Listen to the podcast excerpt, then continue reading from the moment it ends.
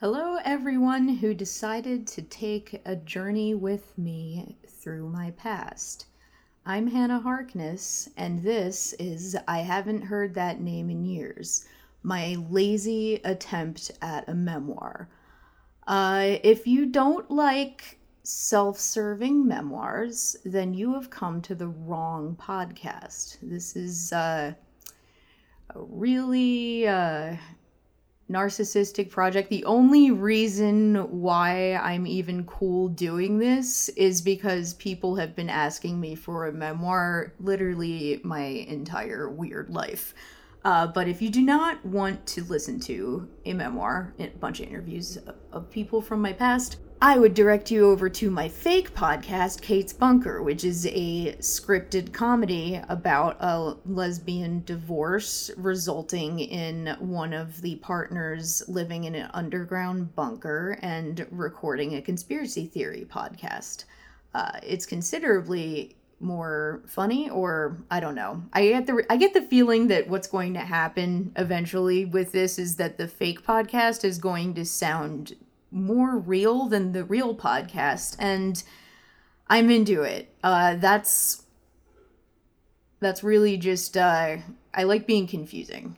And you're going to see as you go through my life uh, that that has been the deal since the literal moment I was born. Uh, which is good segue into what this episode is. Uh, so, we are going to be recording these interviews out of order, but I'm going to be releasing them in approximate chronological order of when I met the person or if I want that person to represent a certain period of my life. Like there's a lot of people I met in high school that became more significant to me later in life, so they might not necessarily be in the first brick of high school people, etc., etc. I'm going to start with my mother because obviously she was the first person to see me. Uh, she had to carry me for nine months, and even that was uh, kind of interesting. Uh, this is a really great informative podcast about uh, breech birth, uh, which is uh, me being backwards before I even took my first breath.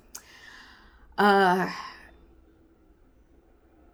don't know how to feel about this project, and I'm also uh, currently 45 minutes before I do the first live stream for Kate's Bunker. So I feel like I want to I feel like yeah, I want to I want to make a timestamp of this moment because you know, we're releasing and recording this project and I'm about to start this live stream that I'm doing for a while, but I I don't know that's premature, isn't it? You know, like I my life has had so many moments that felt like timestamps that were very, very, very fucking weird, but never actually ended up being uh, super significant timestamps, if that makes any sense.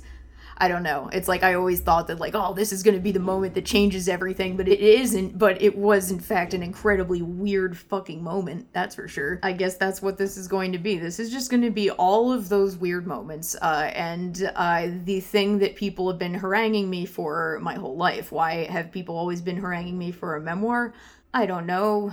Maybe it's because I read an entire children's encyclopedia series when I was four and I used to watch Jeopardy with my grandma. Maybe I am the daughter of two musicians uh, and have been in jazz clubs since I started forming memories. Uh, maybe they're talking about the black belt. Maybe they're talking about the master's degree in human resources. Maybe they're talking about the undergrad in gender studies or the over a decade of participation in a rocky horror picture show troupe. And then somehow stand up comedy for 13 years, maybe only fifth interesting thing on the list. But hey, everybody who wanted this thing, here you go. Welcome to I haven't heard that name in years.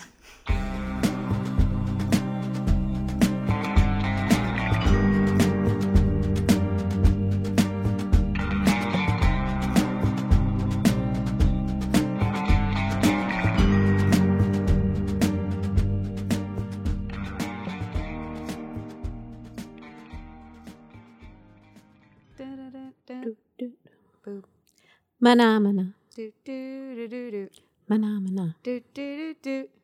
Mana mana. Do do do do do do do do do do do do do do do do do do.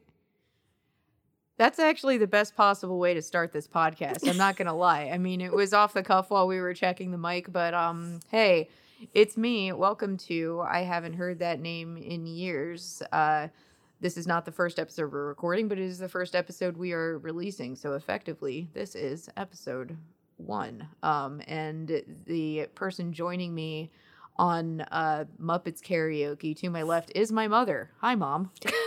Hi, Hannah. Hi. How's it going? It's fine. It's going great. I, I do want to say that uh, I I th- I already thought this had started the perfect way by me uh, coming downstairs and mom telling me it was cold down here and I should get a sweater, as that's like if I'm gonna interview my mom, that's totally the the most mom thing you can have going in is like uh, telling you need to bring a sweater. So, hey, look at me. I am I am not cold during the podcast interview once again due to your uh, intervention on my lifelong inability to have weather appropriate clothing. Yay. Yay. we'll have a story about that later. But first, what I want to do, I just describe like start to finish the events of November 5th, 1987 from Oh. your perspective. Okay, so for what I can remember, well, I'm, I'm going to start just a little before that. Oh yeah, no, you go, for you go for it. Yeah, go for the, that. the you know. situation is that um, you were in breech position for Mm-hmm. the entire last trimester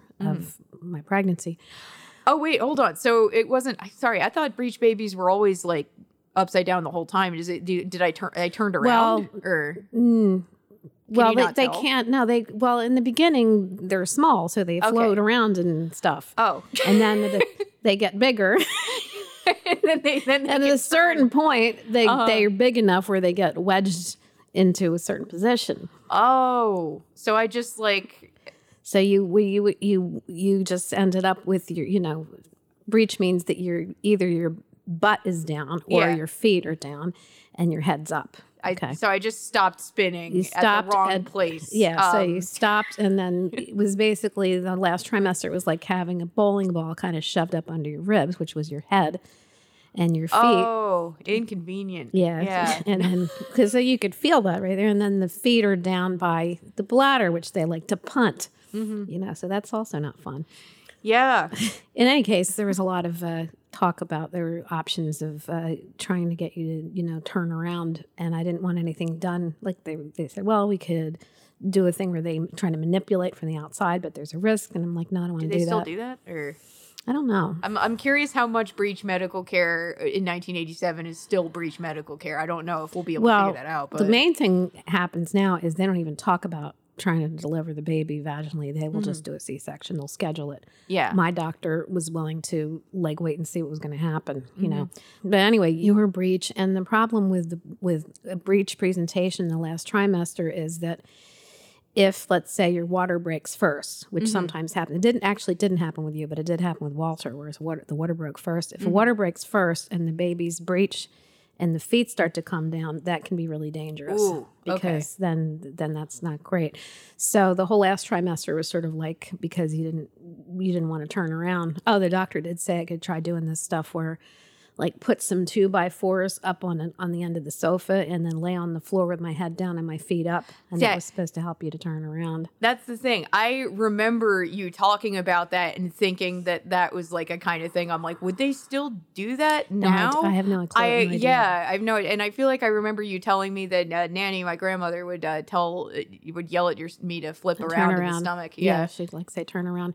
yeah. So, um, but that you know, it didn't work. So, and you could tell that it wasn't working. You were just not going anywhere. So, Mm-hmm. but so then anyway, anyways, we were just the whole last few weeks. I didn't really didn't want to go anywhere uh, out of the house much because I was afraid, you know, if that scenario happened, the water break, then it's a big deal.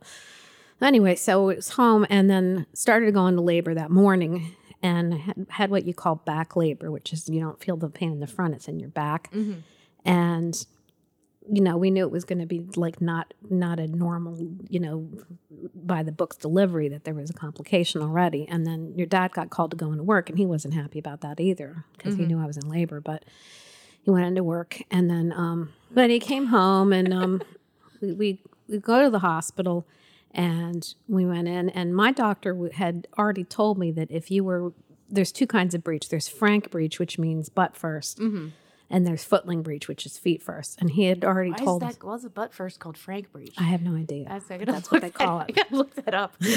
Who's Frank? Frank- he- Frank, apparently he was an ass Frank was born ass first. That's all. Whoever that was. so ass first is is frank breech and foot first is footling breech footling breech so Uh-huh. Yeah, like that makes sense. Like, So, anyways, the doctor, Dr. Perry, had, and he was kind of like an old school doctor. He he had delivered a lot of Frank breech, and Frank mm-hmm. breech isn't that bad if a doctor's experienced because it's a big part of the baby comes out and stretches everything out. Everything else mm. follows.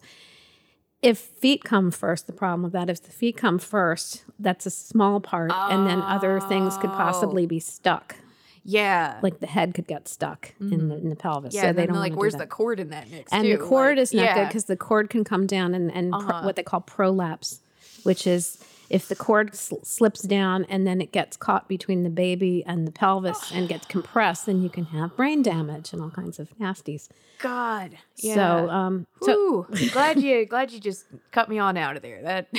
so that anyways, we go in and he said, well, you know, when I went in, we didn't know what position you were in. So he said, well, I'm going to, you know, check things out. So he goes in, checks out. He says, well, her feet are down.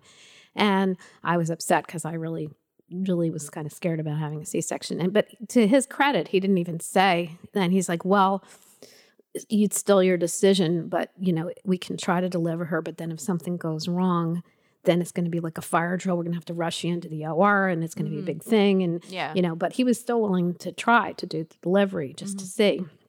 And we, Dad and I talked. He says, "I'll leave you alone." We talked about it. I was like, "No, no, we're we're gonna do the C section. We don't want to take a chance on mm-hmm. anything crazy happening."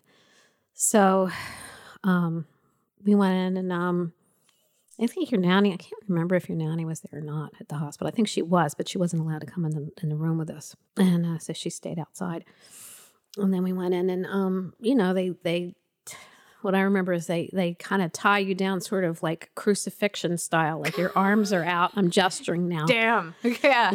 Because they don't want you to be able to touch anything. So Yeah. they, they put you down on the table, but then they have your arms out tied down, like arms spread out, and they put a sheet between you and your abdomen so you can't see anything, but you're Uh. awake. So oh, the first thing is oh, I should back up a minute. So the first thing is they take you in the operating room and you're pregnant and having contractions and they're Uh-huh. like well they have to give you spinal anesthetic. They have to inject the little in your spine to, to you know so you don't feel anything. Sure. so it's like first thing is lay you on your back like a flounder and you're naked and then they come in and it, it felt like there were 25 people in there like guys mopping the floor and shit probably not but you know so you're just laying there. So they lay you lay you down on the table and they tie your arms down and then it's like um first thing they take you into the operating room and they have to give you the spinal anesthetic so that mm-hmm. you can't feel anything because you're going to be awake when they when they cut the baby out. So they roll over on your side and then they're like okay pull your knees up cl- to your chest. And i'm like i have this huge stomach with a baby in it. They're like "Well, you'll do the best you can. Pull your knees up. Fine. And then we're okay then they show you the knee i'm like we're going to be sticking this big giant needle in your spine. Don't move. Oh. and I'm like, I'm having contractions. Well, just wait till after the contraction and then tell us when to go. you really had to go like yeah. go. Oh yeah. Oh my. because they don't want to do it. They don't want to be in the middle of a contraction Yeah. because you can't hold still yeah, when you're having a because you contraction. can't hold. Oh, So as, they said, as soon as the contraction's over, oh. we're, we're ready. We just go. And then they, anyway, I've blocked some of this out. So I know. No, I. I, I mean, I, I'm going to wait till the end, but I'm genuinely curious. I'm like, which birth was uh, objectively more difficult? Like, I mean, they, they were difficult in different ways, different right? ways. Yeah, for I sure. Um, so I think the the regular Walters was more painful and yours was scarier. Let's let's put it that way. Oh, all right. Well, pain, pain versus fear. What, who wins? After the fact, yours was more painful because it was a surgery, recovering from Yeah. surgery. But during Uh-huh. during his was was more painful and and took longer Mm-hmm. also. So because we went to the hospital in the morning, you were born in the afternoon. They didn't wait that they didn't wait long because as soon as they found out you were footling, they were going to get you out of there. So. Mm-hmm.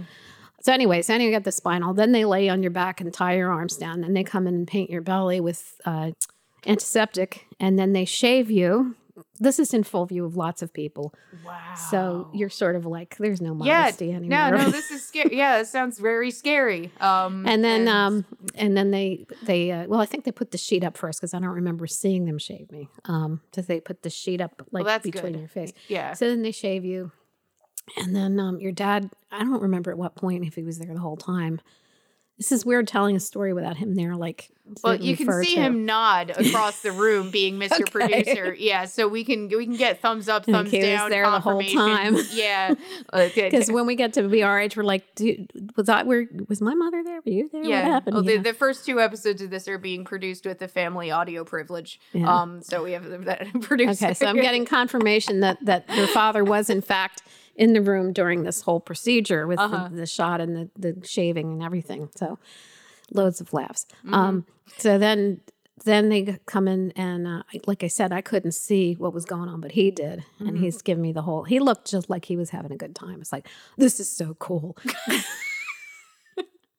it was. It's like he just gave me the look. yeah, yeah. No, it was like what he described it as like, "Hey, Rocky, watch me pull a rabbit out of the hat," and the guy put his arm in there and pulled you out by your feet. Here Yeah. she is. Yeah. Yay! Um, oh, they actually pulled me out by my feet. Like, they- Yes. like yeah, okay. because they the this, the uh, incision is right Uh-huh. above the right above the pubic bone. Oh wow! And then so that's where your feet were. So they go in They- and they, they just pull pull you me right out by by, my feet. feet. That's awesome. Uh, I don't know why I thought that it would have been more of a Oh, no. gentle removal than no, but, but like literally upside down like that. By that's re- that's really cool because you know in all movies when babies get born, it's this whole thing where they're gently cradling it right after it comes out. And Well, I'm that's just when like, their head comes out first. yeah, that's when their head comes out first, you know. But uh, yeah, I mean, I figure I, I, I don't know what I thought it was, but I didn't think it was uh, being held up by my feet. But that's great. like I'm here for stick- it. Yeah, Sticking his hand in, yeah. and then pulling out feet with followed by the rest of you.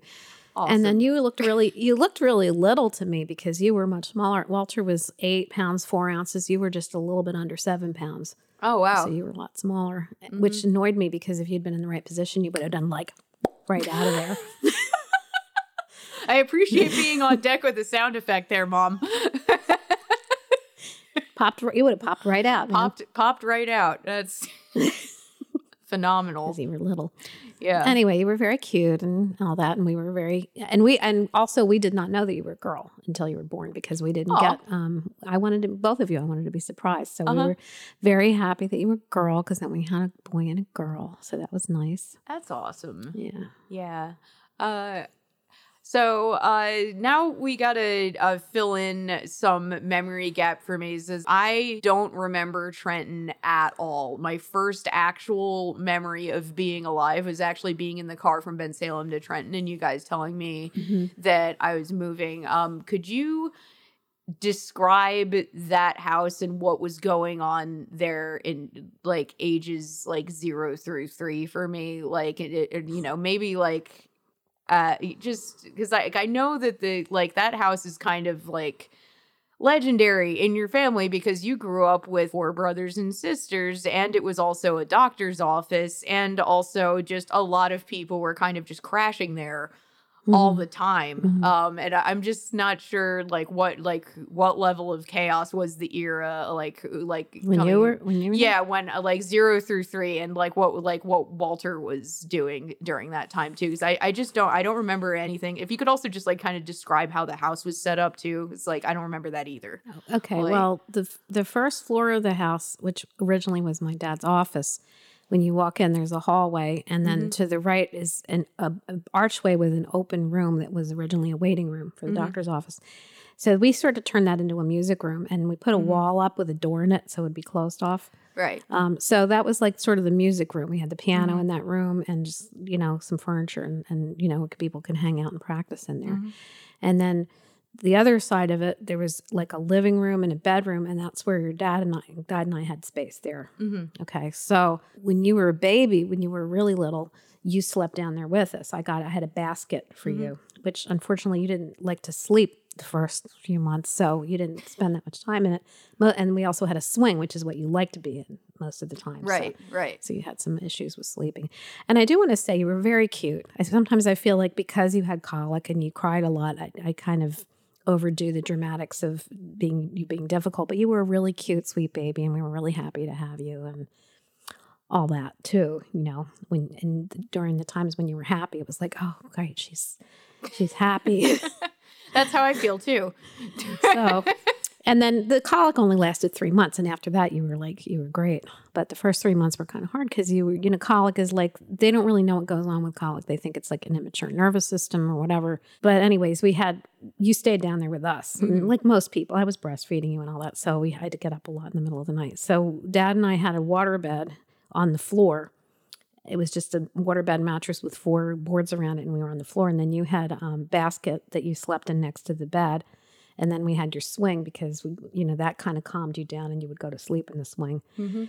Nine times out of ten if i try to take you out of the swing put you in the basket the first three months you wake up and start crying so usually we just bundled you up and left you in the swing yeah. It was very slow. It wasn't like, yeah. Well, later on in life, I would go on to be one of the kids at the elementary school that was only on the swings. So, right. so, uh, so you know, that never, swing. that never totally left me. Like, so, um, you know, but I'd put you in a really cozy sleeper with feet mm-hmm. so you would be warm and, mm-hmm. you know, and then you'd be in the swing. So you, you liked, you liked motion. You like to get walked a lot, but that's, that's where you slept for like the first three months. And then mm-hmm. after that, on the second floor of the house, when I say your nanny, some people think that, yeah, no, nanny, I mean, your grandmother grandmother. Yeah.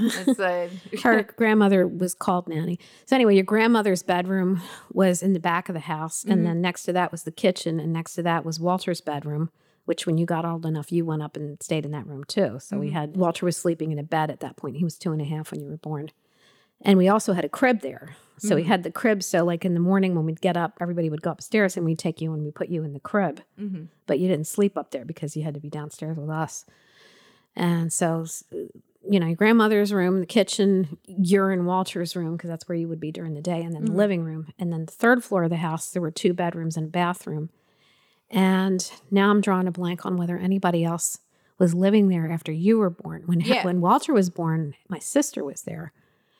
But oh, um, oh, really? yeah, H- Hetty yeah. was living in our house for a little while.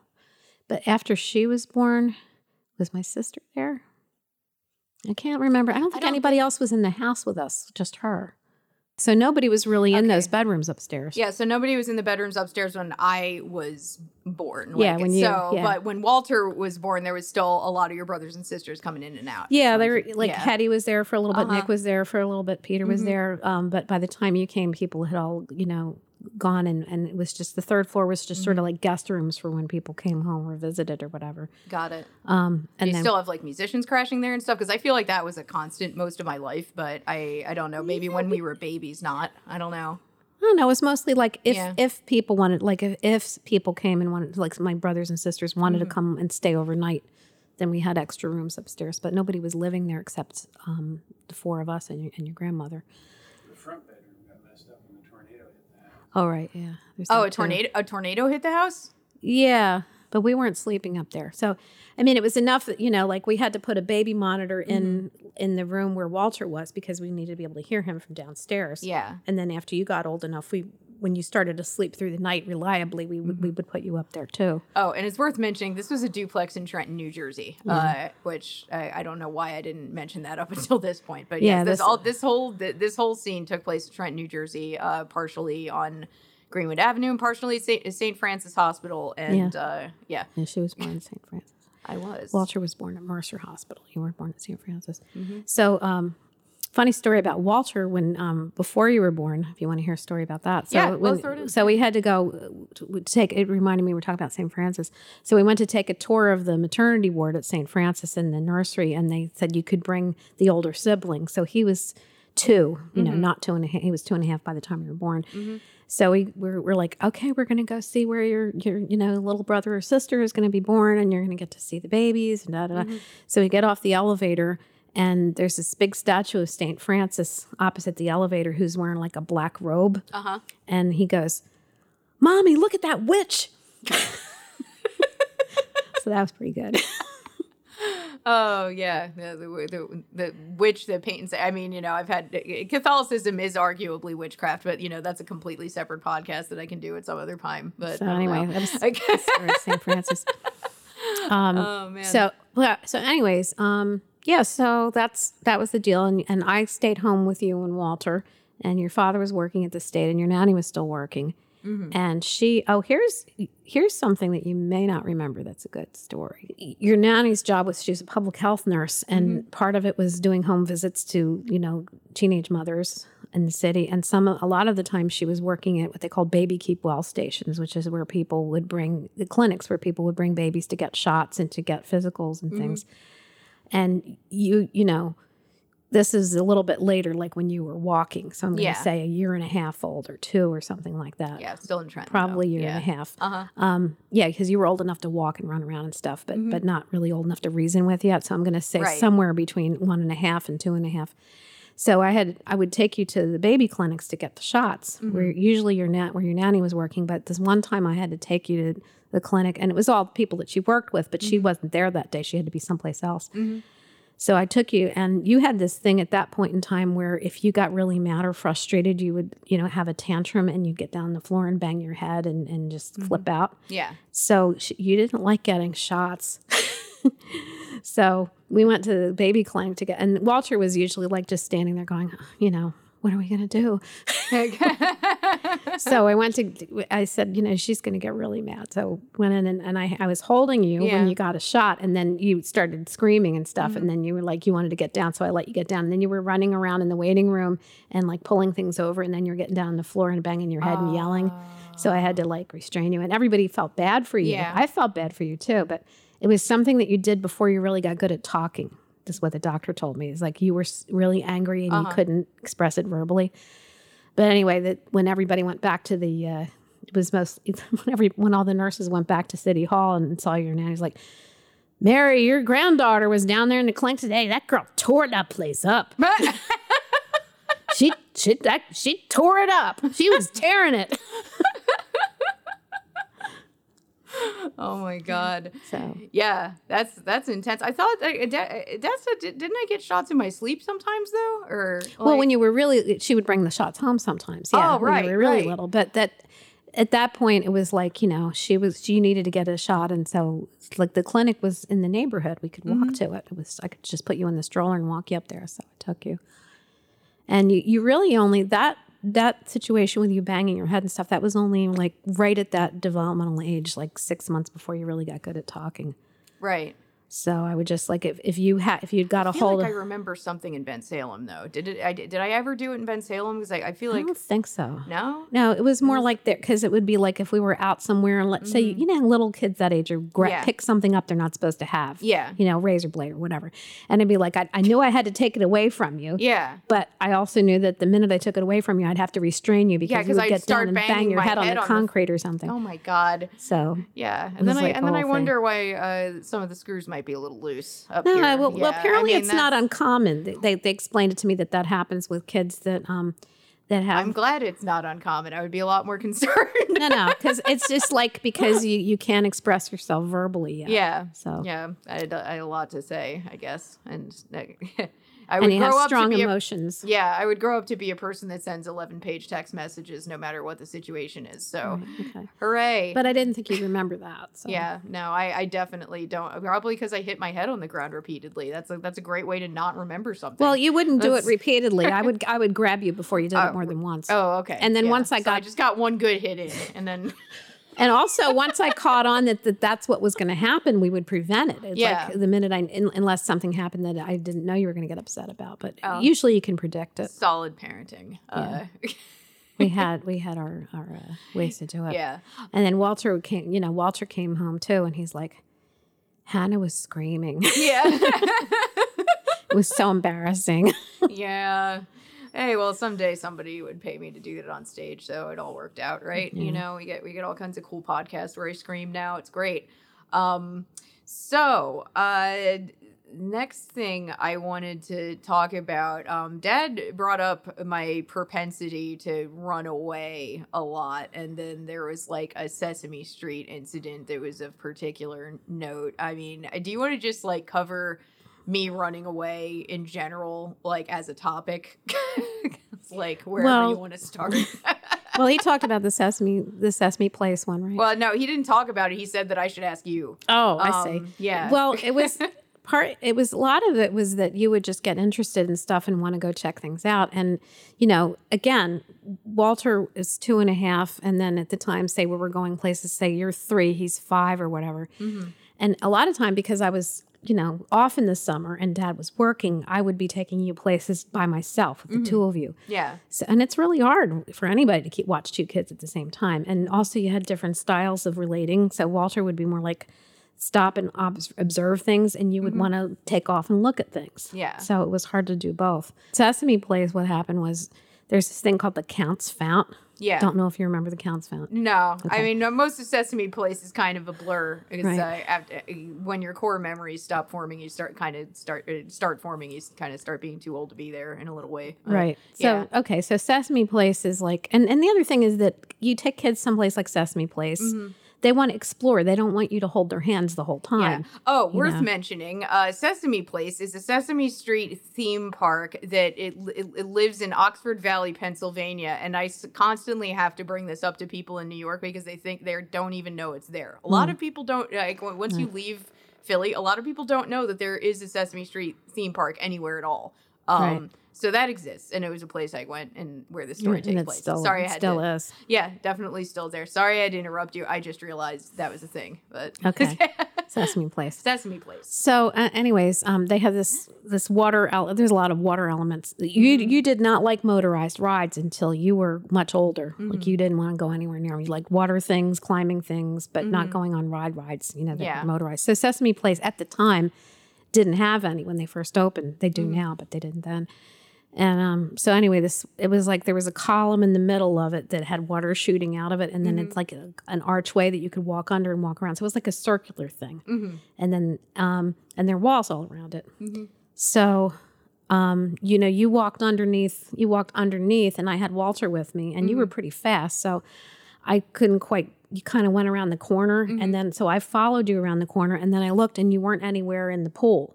So I'm looking in the pool and going, you know, I, I- didn't see you. So I start calling you. You didn't answer me. I walked around three or four times. I'm looking all in the water, Yeah. which is where I think you're going to be. And then about the third time around, I just happened to turn and look up, and you're standing on the wall, laughing. Because you thought that was funny. Because I was just getting ready to go to the park people and say I oh lost my, daughter. Oh God. So that was crazy. Oh, yeah. And you know, these these are the things I think about when I wonder if I want to have a kid with my genetics. I, I don't know. It's like, but it So that was divine justice for you. But it was usually like that. And then another time we're at the beach and it was like, you know, I ha- again had you, both you and Walter, and you, he was building a sandcastle and you had your bucket and you wanted to go down and fill the bucket of water up and come back up. And I, mm-hmm. and it was 20 feet. I could see all the way to the ocean. yeah. So I'm sitting there with Walter, and you go down with the bucket, and you started to come back up, and then you kind of went sideways, and then I started yelling at you like come to come straight back up, but you didn't. Like, something got your attention or whatever, but you just started walking sideways, and then I was tr- trying to, and then I was like, Walt, I was trying to get Walter like look because I wasn't going to leave him by himself, so I was like, come with me because come on, and he didn't want to leave the sandcastle. So by the time I got him up. I couldn't see you anymore. You just because it was so crowded, he disappeared into the crowd. You know, Jesus. so that was, I mean, it always seems like a million years when you're missing your kid on the Yeah, beach, you know. But uh, probably, I don't know, a couple minutes later, I hear the lifeguard whistle and he's holding you up over his head. you had this little, what dad used to call your ruffle butt bathing suit. Yeah. And he's just holding, and that's what they do. And when people lose little kids, the lifeguard just starts blowing the whistle, and they just hold them up like you know, like the Lion King when they Yeah. go. "Ah, wonder- the- I wonder if that's still what they do, or if that's what they did in the '90s. Um, can, like, can, can lifeguards pick up other people's kids still? Like, or I guess get, get them out of the water, but yeah, like, yeah, so but that know, way like- everybody can see, you know, everybody Yeah. look will look and he's blowing a whistle and they're holding, Uh-huh. I'll And I was like, but oh, nobody had cell phones then or anything. Right, so. exactly. So they would have had to like, you know, just like hold me up and Yeah. yeah, you have to go find me. Yeah, oh my like, god. a, like the kid auction. yeah. So there was that. I love that story that when my aunt Hetty thought she lost me in the casino uh, just because I was so prone to running off and she was just looking around and couldn't see me. And she's like, "Where's Hannah?" And someone was like, "You're holding her hand," and she had had like a death grip on my hand, Right. but it was just so family canon that I uh, run off all the time that it was Yeah. like even well, at a certain my hand- point, we, Yeah. we invested in one of those things that you Kid velcro around your wrist. It wasn't a leash like a dog leash, but it was like you know, you put one end around your wrist, and you put one end around the kid's wrist, and it's Mm-hmm. like a telephone bungee cord thing. Yeah. So that was that made it better because then you could, you know, I didn't have to hold your hand the whole time, but you weren't going to like take off somewhere. But but you definitely did a lot of it on purpose. Mm-hmm. You just like to hide, like in clothing stores, you'd go hide in the middle of the circular clothing racks. Oh, I remember that. No, that I actually, I just remembered. No, that was like a fort. It was fun. I'm Yep. sorry that that happened to you, but it was, it was really Yep. fun. I am so, uh, I'm now re- like, I, you just gave me this whole sensory memory of like fabric being all around me and it being like me touching the Mhm. colors and everything. But that's like, that's a great memory for me. That's not a good memory for you. I am so sorry. Well, you. Whatever. Um, I, I never stopped wandering off. Uh, I was, I, So if you if you're ever one of those people that are all judgy about people that put children on leashes, just remember this, okay? Yeah, just re- please remember Hey. this. I don't. I don't care. Yeah, put your kids on leashes if rather than let them put you through this. Who cares? Uh, did, I wonder if they even like again. I'm wondering like how much is like was like 90s okay, and because I think it was fine. There's no. There's nothing wrong with it. But people now, I don't know. They might. The get- leash thing? I don't know. I mean, I don't I don't frequent places where people have lots of toddlers anymore. I you mean, know, good so- choice. Yeah, you you were an elementary school music teacher for a while. Yeah, so I gave you- at the office. Yeah, exactly. You don't you don't want to bring that back home. So Oh, okay. Uh, I think people put chips in them now. and then they have their phone, you know, as an app. Scan- Yeah, scanning your kids. Um, so there's definitely, uh, I think that there's two key stories that we need to address uh, before we wrap this up um, that are just kind of Sutin family pastimes, uh, and uh, they are the Jeopardy. We'll, we will call this, uh, Mom. Would you like to start with the Jeopardy story or the knife story? These are from my early childhood, mind you. Uh, Um, I think the knife story was maybe earlier. Um, yeah, they both were kinda- both they're Ben both Bensalem. Salem, They're both yeah. Ben Salem because one's a kiddie pool in Bensalem. The other one I was actually in Montessori school at that time. It wasn't kindergarten. It wasn't one of the preschools that I No, was- got was- removed. and- oh, actually, you know what?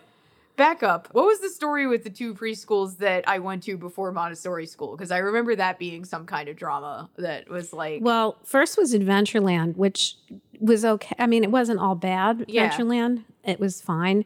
Um, it was, it, you know, we were aware by the time you were two and a half years old, you were already like in. You'd had these, you had these foam bath blocks. yeah, and you already were able to name all the shapes and the colors and everything by the time you were two and a half and you. Right. were already learning your alphabet so it was clear that you already were going to be ahead in terms of like quote unquote academics Mm-hmm. for a preschool yeah, but you already were showing some signs of needing some more social interaction. I was Mm-hmm. concerned about that. So I really wanted you to be somewhere where it wasn't going to be like really pushy academics, but they Mm-hmm. were going to have a lot, you were going to get outside a lot. There was going to be a lot of social time. Mm-hmm. Um, and then so this Camp Adventureland had a really awesome outdoor space. They had all these really great playground stuff. It was a summer camp in the summertime, but in Mm-hmm. Yeah. the wintertime it was.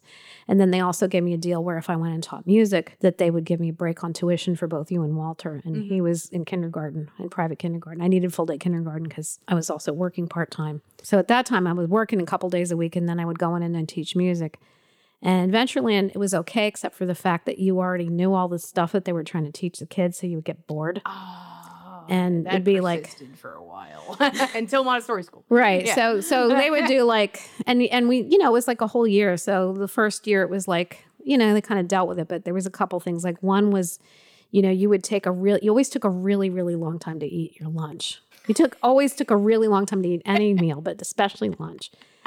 So you know pre preschool they want kids to eat like them half an hour to eat and then they want them to go outside Yeah. right so you'd be only halfway through your lunch and, and you'd be just like would refuse to go outside if you weren't done eating yet so somebody would have to stay in with you and it Oh was a problem God. and then you'd have a tantrum if they tried to make you not eat, fast faster. Yeah. Oh So- my god, dude. so that was a problem and they you know it has to start working out a reward system to get you to stop doing that and then um the other thing that they had issues was you know they want they want little conformists let's say because Yeah. it was like a group thing.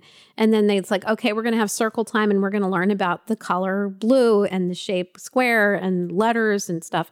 And you already knew all this so you'd, you'd be like bored and acting out a little bit. And then they'd say all right, well, if you can't, if you're not going to sit here and listen to this, you can go to timeout. And you'd be like, sure. And then you just get up and go to timeout. And you're like, fuck this. yeah no that's actually one of my favorite things about these preschool stories is that my propensity to like they'd put me in timeout and i wouldn't regard it like as a punishment yeah i would just stay there which again persisted through adulthood um Right. i put myself in timeout on rockaway beach all the time So then we had to start this whole thing of where they kept a notebook with whether you had good behavior or not. And, and it was usually your grandmother would pick you up. And if you Uh-huh. had good behavior, you'd get treats and so on, Mhm. you know, because we still gave food rewards back then.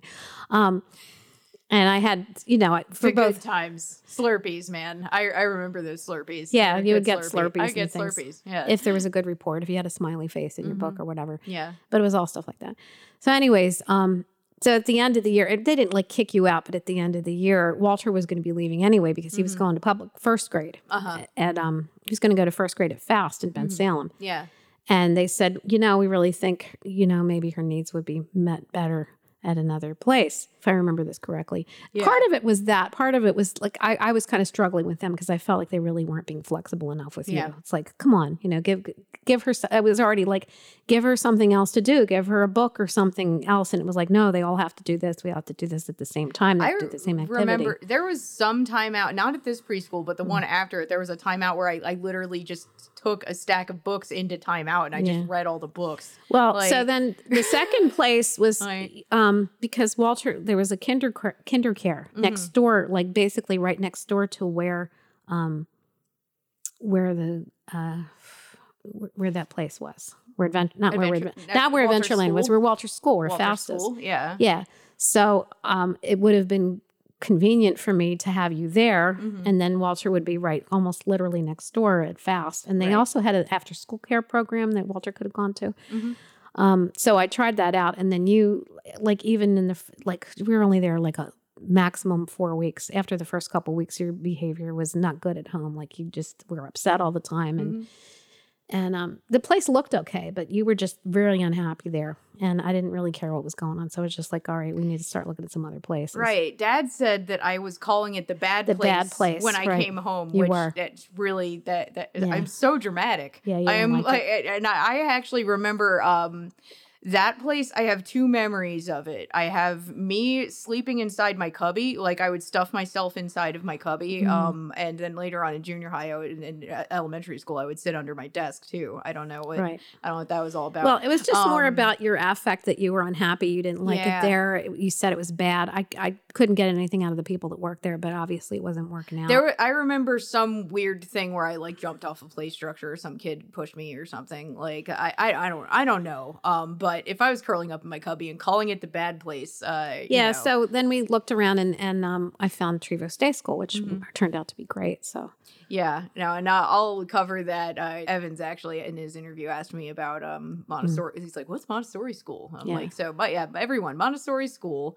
It's a individualized education uh, thing where the kids kind of are get individual attention, and then you also have to learn French. And if you're the kind of kid that is uh, reading on a third grade level, they will just let you go to hang out with the third graders and read with them. Um, Right. Yeah.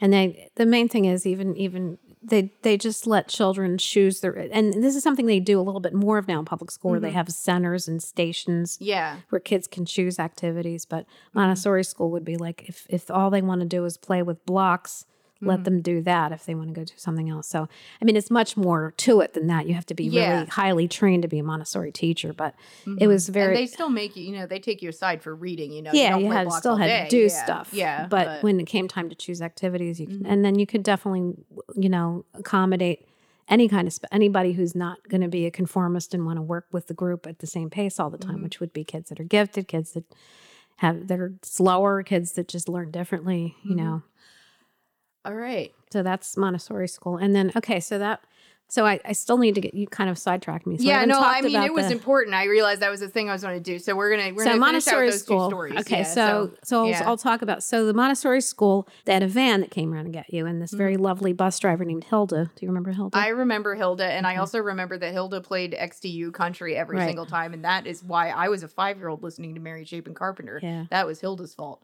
So she was great. I mean, everything Yeah. about that school was great. So Mhm. Um, was anyway, so Hilda would they the the van would come pick you up, and um, and take you to school. And so I get a phone call um, from the school one day, and then they're like, um, "Yeah, we need you to come in and talk to you about some behavior that Hannah had on the van." So I came in, and you know, I'm a, I'm a teacher, of course, so I'm already like, "This is the first time I got called in." Oh wow. For either one of my kids for anything, and so I was like, "What? Was what did she Walter do?" You know, Mm. um, Walter didn't do anything. no, not not yet. I mean, he did later. We got yeah, I know, but I was like, oh shit, I yet. started it. That's a flip. Yeah. Walter I- had a whole sea change of uh, personality when he got to middle school, but Yeah. elementary school he was pretty chill. Uh-huh. So, uh, anyways, so I, I go in and they well, well, she was on the van today, and um, apparently she she had a plastic knife and she threatened some of the kids on the van with it. I'm like, you know, of course, I was very upset and apologized. And Yeah. that was the I didn't get any. I said, well, why did she do that? Well, we we really don't know. Um, and I said, well, I'll go home and talk to her. And um, I said, did she hurt anybody? No, she didn't hurt anybody. She just she, she didn't say anything. She just so didn't pull this. And then, you know, the boys started yelling, and then Hilda had to pull the van over. Blah blah blah. So I said, okay, I'll talk to her. I'll find out what happened. So I go home. I'm like, okay, okay, what happened? So you started crying. You were really upset. And I said, mm. well, well, tell me what happened. And they, by the way, they gave me the knife and the fork, which Yeah. were a white plastic knife and fork that she got a hold of because they were in the, Yeah. it would have been in the bottom drawer in the kitchen. Like Yeah. it wasn't anything we worried about kids getting a hold of. They weren't, they were like a picnic knife and fork. Yeah, exactly. But they were colored red with magic marker, which I thought was kind of weird. Um, Oh, yeah, I did that to make them look scary. scarier. Yeah, yes. I did. So you, that was explained to me. So I said, um, so I called her. And I said, "What is this? Why did you take this on the van?" And she says, "Well, well, the, those boys and crying the whole time. Those boys said they were teasing me and teasing me, and I told them to stop, and they said they would only stop if I brought a knife on the van. So I got a knife and I got a fork too. I didn't ask why. fork also.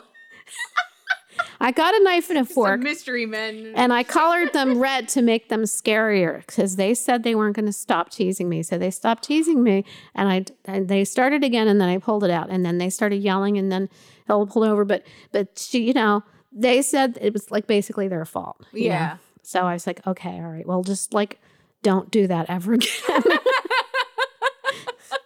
And uh, I went and exp- when I went and explained it to them at school, they they understood because at that point they knew how your mind worked. yeah, yeah. No, So- I'm just like, no. If you think, you know, you want you want a knife fight, I'm coming for you. Like, don't don't try to tell. So I was like, it wasn't her idea. It wasn't my idea. No, like you got no. You know, if you, st- you, you talk shit, get. So I had a very early understanding of street code. So they did, but you know, if that happened now, probably you would never have been allowed back on the van. But they, they were like, okay, they understood when I explained it to them, and I explained it, and then I think they probably did. They talk to you about it at school too. Um, I don't. I remember. You know what's funny? The only thing I remember about any of this is actually coloring in the knife with the magic marker. So you don't remember? Not the any- drama. No, uh, yeah, I'll tell you the things that I do remember getting in trouble for at Montessori schools. One is the singing the Monty Python stuff. I got in trouble for singing the lumberjack song. Uh, ever watching it home. The other time, um, was they were reading James and the Giant Peach to me. And, and it, this is a whole group. They're reading James and the Giant Peach, the whole group. And she said she was reading about the centipede, and she was saying, and then the centipede was making obscene hand gestures. Uh, because it's a, that's a part of the book is that like the centipede was like flipping. the- the- It's, James and the Giant Peach is a Roald Dahl book. It's it's messed up. Okay. Um, but yeah, so they were saying, oh, the, the centipede had obscene hand gestures, and one kid goes, "What's an obscene hand gesture?" And I go, "Oh, like this," and I I flip the bird, and I got sent to the office. oh, but I was like, "What?" I was telling him what it was. I'm not. Okay. like, yeah. I don't. I don't remember that. They didn't. no, don't that I that I remember getting really upset. No, those are the two times I remember getting in trouble. The knife thing, I only remember coloring. So you don't knife. remember them? No, I, I don't you. actually remember them yelling at See, me. and the thing Um, is that I think that they, like- um, you know, in today's day and age, they probably would have kicked you out of school for a day, not let you ride on the van. But they were Yeah. like really understanding about it. You know, I think you were three. yeah, You know, was three. So three. yeah, I think you were three or four. All right. Definitely. Well, then uh, let's start because you already did the, mem- the memory that you think I don't. Is that did we already? That was the one w- with you uh, flipping out at the uh, Right. getting the shot, and then the, all Right. the nurses going back and giving your nat, you know, Okay, so that's the about it. memory. Yeah, so that's the memory that you were pretty sure I didn't remember, and you were correct. Um, so let's just like wrap this You, all you up don't want to hear famous. about the, the Jeopardy. Story? no, that's what I was saying. We're wrapping this up with the famous Jeopardy story. Everybody, welcome to the Jeopardy story. So, so your grandmother. see, your grandmother figures into a lot of this, right? yeah. Um, so she, you know, she would watch you a lot of the time, you know, when I was working part time Mhm. and before you were in school full time. But the, I think this was after school because my memory of you is is being a little bit older. So maybe you were five, you know, Mhm. right before we five or six even. Yeah. right? Um, so it, I'm gonna say it's like maybe March where it, where it starts to get a little bit warm, but it's still maybe like 50 degrees outside. Yeah. And the, the backstory of this is that you used to watch Jeopardy with her all the time. Yeah. Like a lot. So yeah. so you were familiar with Jeopardy and the, the, And what the this has been. Salem. So what age? Salem. You, so what do you think? Five or six, Five maybe. or six? Yeah. Um, Okay. a little bit older than the Mhm. last story. yeah. Um, so anyway, you used to watch Jeopardy all the time. So you had all that language in your head of how they speak on Jeopardy categories and Mm-hmm. Yeah. the questions and answers and stuff like that. So um, anyway, you had um, it was like a day where it's like 50 degrees, but it was still really cold out. It was just very early spring, and I now you, you know your grandmother was would kind of let you go kind of wander around the house and go out in the backyard so because we had this backyard that was highly fenced in even though i, I found out Yeah. later used to jump the fence and run around the block but we didn't know that so I only did that one time. yeah but okay Thank, but you thank could have I could have, but I only did it one time. Okay, just per, to see per that could. diary. Um, Um, so, anyways, um, so she would let you, you know, basically go out in the backyard and play Mm-hmm. and maybe check on you once in a while, but she didn't worry too much about you getting into Mm. trouble back there. We had a Yeah. swing set and things like that. She was pretty laissez faire with that stuff. Mm-hmm. So I came home from work and sh- your grandmother making dinner or whatever. And I said, Where's Hannah? She goes, She's outside. And I'm like, Okay. So I go outside and you're in your bathing suit playing under the hose. And I swear it was 50 degrees outside. It was freezing and nobody had given you permission to use the hose or to have a bathing suit on or to be going under the hose. so I was like, "What are you doing? I'm like, get in the house!" Like, so I was like call her now. You turn that water off. Get in the house. What are you doing out here? You're not supposed to be out here in your bathing suit. So you got all upset for getting yelled at. You ran up in your room and you're crying. And I came in. I'm like, "What is wrong with you? Why do you think you should be out there in your bathing suit?" And you sat up and you're and you're like hiccuping and you're like, "Okay, okay. So there's there's three categories of why you would wear a bathing suit. And one category would be swimming, and one category would be sunbathing, and then another category would be water protection. And I chose the category water protection. like very indignant. yeah. oh my god. Yeah, it's you know, it's short but it's a classic because I you know, I, it's it's crazy to me that I've been talking like that for that long. Like that's that's one thing that I've started to realize like kind of going through like for this project and through the past and everything. I was like, I know I've I've kind of had this level of lexicon I mean, you know, it was patchy at Well, first. and you know, I want to like, wind this up on a positive note. Yeah. Looking back over all of this stuff, Yeah. e- even though it was challenging to be your mother, I- it was always an understanding of you never meant to do anything bad. It was all No. like this this was a perfectly reasonable thing for me to do given the way that I reason. Yeah. So all of it was, you know, that's why it was funny. You Continuing know? through adulthood, I, I, you know, there. so you were always very you always would stand you know always did stuff stand up for other people that were being bullied and all of these things even the running away stuff it was not like you were trying to do something bad or get people upset. It was just like the way your mind worked. There's something interesting over here. I'm going to go look at it. This is cool as a fort so it wasn't that you ever did anything you know maliciously like i don't believe you ever would have hurt those boys with that knife No, no, but you're you just know, trying to scare them because they told you to bring a knife you know? yeah, and you know, like if you are gonna, you know, like don't talk shit if you don't want to square up. I guess, it, I guess three-year-old Hannah says. Um, Right. so I always and, and all your you know I just always really proud of you that you always had an original way of looking at things. You know. thanks, mom. Okay, I don't think there's a possible better way to end that. Thank you, mom. This is an adventure. Love you. Love you.